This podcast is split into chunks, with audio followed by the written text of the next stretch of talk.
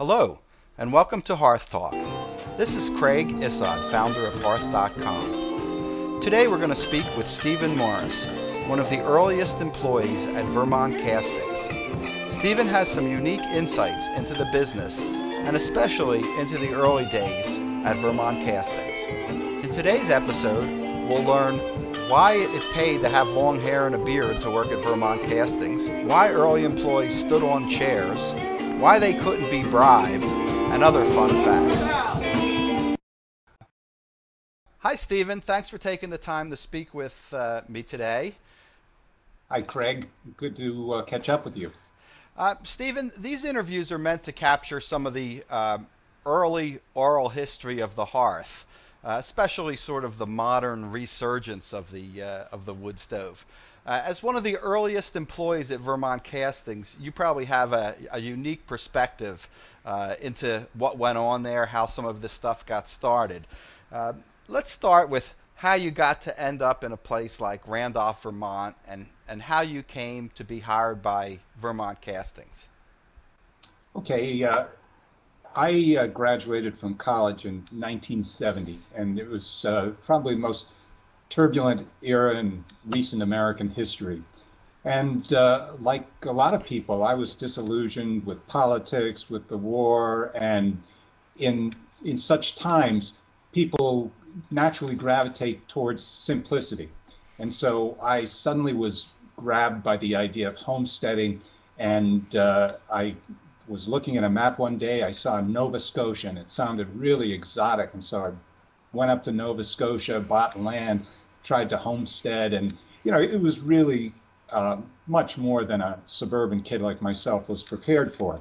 So I eventually moved back to the, the Boston area, but with a, a strong desire to relocate to a more rural area where I could uh, practice some of the uh, homesteading type of uh, things that I'd been reading about and learning about. Ah, it sounds sounds like uh, maybe you subscribe to Mother Earth News like uh, Martha and I did in those early days, or something like that. Absolutely, and uh, carried around my copy of the Whole Earth catalog. Ah, ah, yes, yes. So go ahead. Okay, so uh, uh, as I said, I was down in the Boston area, and uh, I answered a, a, ad for a customer service manager.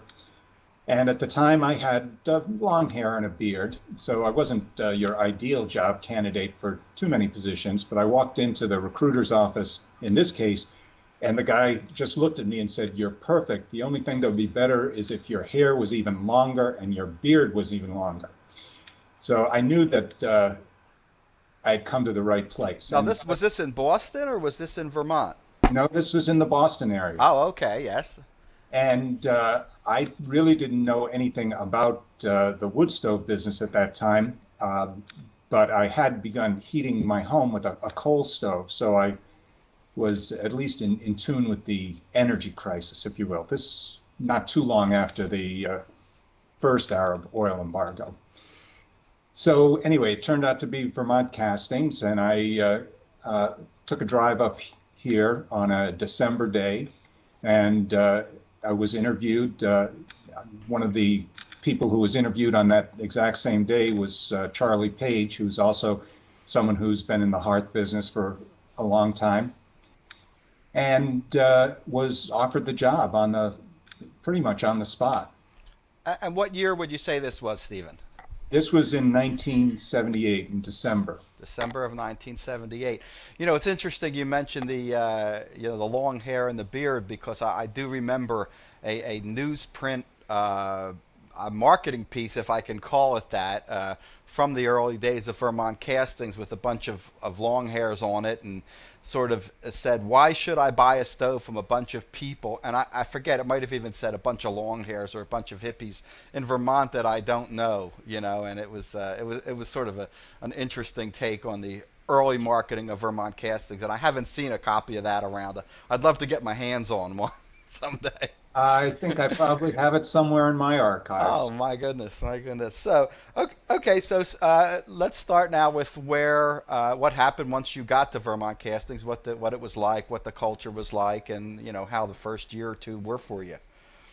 Okay, I can uh, I can give you the five minute version, the 10 minute version, or the entire six pack version. Uh, well, let's start with the five minute version up until um, you got high, you know, your initial uh, job in customer service, and then, you know, what happened from there.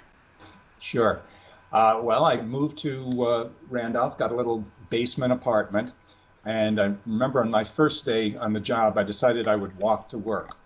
It was 40 degrees below zero, and to this day, I have not seen weather that cold in Vermont. But my first day on the job, I thought I'd give it a try.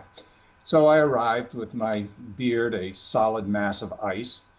And uh, I noticed that everybody uh, in the drafty old uh, Sargent Osgood Roundy Foundry, where we were located, they were all talking on the phones and standing on their chairs. And so I thought, well, this is a little unusual, but what the heck? So someone showed me to my desk, and I sat down. And after about a minute, I noticed that there was a, a wind chill factor of about 40 miles an hour that was taking place around my knees. And so, without saying anything, I got up on my chair just like everybody else to escape the draft. It was warmer up there. It was a little warmer. it, my department was uh, five or six people. It was uh, busy, but uh, not crazy. Uh, but what happened in the next few months was that the second Arab oil embargo took place, and the business just exploded. Uh, you mentioned about the why should I trust people in Randolph, Vermont, who I've never met credibility was extremely important for us because we were selling 450 pound objects through the mail and uh, uh, having them individually delivered to people's homes. So uh, our method of trying to build confidence was just to build an extremely strong bond with the consumer. Um, my department grew to 65 people within about three or four months of the second Arab embargo. Wow, 65 people. And you were all on the phone with consumers uh, pre sale, post sale, during the sale, uh, any of the above? Uh, all of the above. Uh, at that point, uh, our stoves were back ordered, and everything that we made was pre sold and uh, with lead times of up to 12 weeks long. So the product was highly, highly in demand people were showing up with fistfuls of money and uh, you know doing anything they could to to get a, a stove loaded, loaded on board their vehicle because there was there was a lot of fear at that time too people thought well we just won't be able to get oil you know how are we going to stay warm they probably thought they could uh, drive up to the foundry and back up and uh, maybe eliminate some of that 12 weeks well, uh, I tell you, there were many, many people who tried to bribe me because I was kind of the gatekeeper on that. With but, beer? With beer? Uh, beer, beer would have worked. beer would have worked, but uh, we were too uh, idealistic to be corrupted by mere greenback dollars. yeah, Interesting. And um, apparently, you moved up through the ranks uh, pretty quickly because uh, didn't you become national marketing manager or a marketing manager of some sort soon after that? Well, it wasn't that soon after that. What uh, happened, I was in charge of the customer service, which, while we were selling direct, was a critical department. And uh, but then, as finally we got the new foundry online and uh, supply started catching up with demand, the uh, strategic decision was made to go to a dealer network. And I was given the task of establishing a, a dealer network, which is how you and I first met. Uh, okay, but let's backtrack a little bit from there to um, to the point of uh, the owners' outing. You know, one of the, the, this this party or this get together or be in or whatever we want to call it. Uh, as I remember, although I wasn't there, seeing a, uh, a, a newspaper from Vermont Castings about that, and your picture was in there as, as sort of the master of ceremony. So, so maybe you could tell us a little bit about that. You know, leading up to that, uh, uh, whether that was your idea, whose idea was it, and and and about that. You know, I could never remember whose idea the owner's news was uh, exactly, but uh, I'm glad to take credit for it. anybody wants to dispute me, I'll quickly cave in. But we just uh, we had a we were dealing with a lot of customer service issues, and we thought, well, if we had our own newspaper and we have people's mailing addresses anyway, you know, we could give them little tips on operating the stove or troubleshooting or what kinds of wood to use and information became very important to us. And uh, very shortly, we became the largest circulation newspaper in the state of Vermont. So that also uh, enabled us to maintain very close uh, relations with our customers. Uh, I became somewhat of a minor celebrity because my picture was there, and uh, it would not be unusual for me to go to Logan Airport in Boston and have people recognize me from the Vermont Castings Owners News. So uh, one day, uh, Duncan Syme, one of the founders of uh, Vermont Casting, said, "You know, we've got great customers out there. Uh, we should celebrate that, and let's let's have a party this summer. And uh, you know, can't spend a lot of money, but invite them up, and we'll give them some hot dogs and everything." So that uh, was the origin for the first owners outing. We put this in the owners news, and greatly to our surprise, 3,000 people showed up. So we said, uh, huh, we could be onto something here. Let's do a bigger and better job of it the next year. And sure enough, 10,000 people showed up. It was great fun. 10,000 people. And, and and if I'm not wrong, you were you were some sort of a master of ceremonies for uh, for some of the events there. Yeah, I mean, um, one of my um, professional characteristics is I've never been afraid to make a fool of myself in public.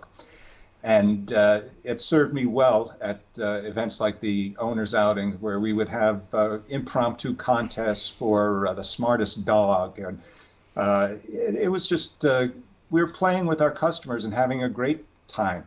I remember one year I set up myself as Unstumpable Stevie and I would answer any question that you could ask, whether it was what model car you drove, how much your wife's uh, sister-in-law weighed. Uh, I would try and answer that question, and if I failed to do it, you would get a little uh, cast iron trinket. And we raised uh, hundreds and hundreds of dollars for uh, charity through this uh, device. Ah, I wish we had podcasts back then, eh? Yeah. a video, uh, YouTube. Uh, that that would be a, you probably somebody probably does have a video of it, of some of that old stuff uh, somewhere. But uh, wow, that's that, that's interesting. And uh, you know, one of the points that I don't see get made a lot is that apparently this this owner's outing, uh, the amazing success of it um, led to some of the more modern marketing events like Saturn Cars uh, started doing. Uh, you know, GM here started uh, you know copying what what you guys in, in Vermont Castings did. So uh, right. you know, although you didn't know it, you were you were setting the stage for a lot of the uh, modern marketing efforts. Well, Airstream trailers. Um... Harley Davidson motorcycles, uh, Ben and Jerry's One World, One Heart Festival I think all had their origins in uh, the Vermont Castings Owners Outing, and uh, the whole point was that we just wanted to get down in the in the dirt and play with our customers, and uh, they thoroughly enjoyed it. Wow.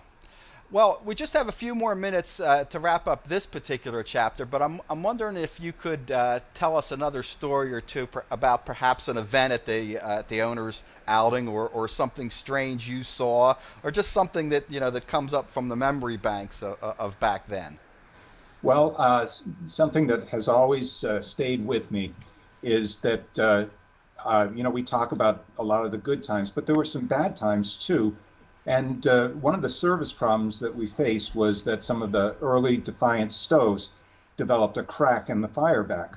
And uh, this would drive our customer service people nuts because even though the it didn't pose any safety hazard or anything like that, customers would really have their faith shaken and uh, would be calling up with a quavering voice saying, you know, is my stove going to fall apart?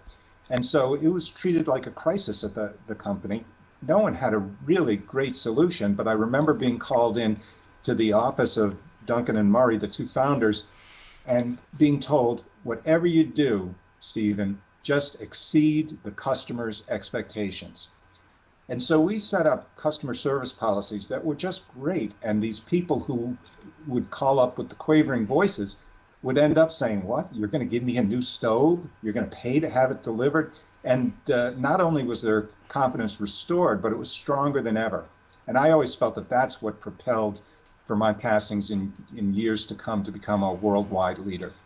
You know that that is a pretty amazing story, given you know given even my experience in the business. That uh, you know it's one thing to make a mistake, it's another thing to make it good. And and you know having heard the complete opposite of that, you know from other companies, you know telling me as their dealer or as their representative to uh, hey be careful, you know cover this up. If somebody finds out, then maybe let them know. You know after you stall a while, uh, you know that's a pretty amazing insight into the uh, you know the, the, the feeling that that was Vermont Castings that ended up uh, you know creating a legend that amazingly enough was strong enough from back then you know even today that same customer service I'm not saying the company still has that same but but what you guys did back then was strong enough to project decades uh, you know into the future so uh, um, anyway, I, th- I, thank you very much for uh, talking with me today. We're going to ha- hopefully have a bunch more of these because there's uh, there's so many stories to tell.